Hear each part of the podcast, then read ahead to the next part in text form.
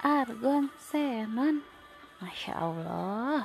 Insya Allah dalam hari dalam Jumat ini ya kita akan mendapatkan keberkahan ya untuk menuntut ilmu. Amin ya robbal alamin.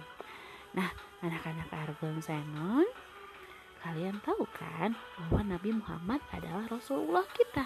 Adalah nabi dan rasul yang kita percaya dan diutus oleh Allah ke muka bumi untuk kita tiru, untuk kita teladani karakternya, tingkah lakunya.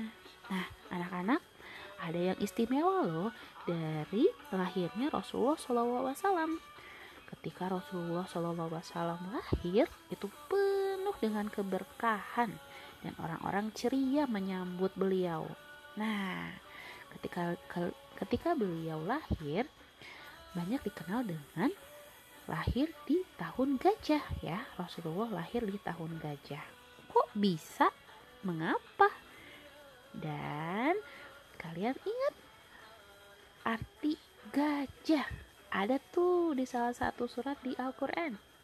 Iya, betul yaitu al-fil Nah, Pak Anggra setelah ini akan mengkisahkan bagaimana kisah dari tahun gajah tersebut atau kisah dari turunnya surat Al-Fil. Oke, yuk kita simak rekaman Google Meet berikut ini ya.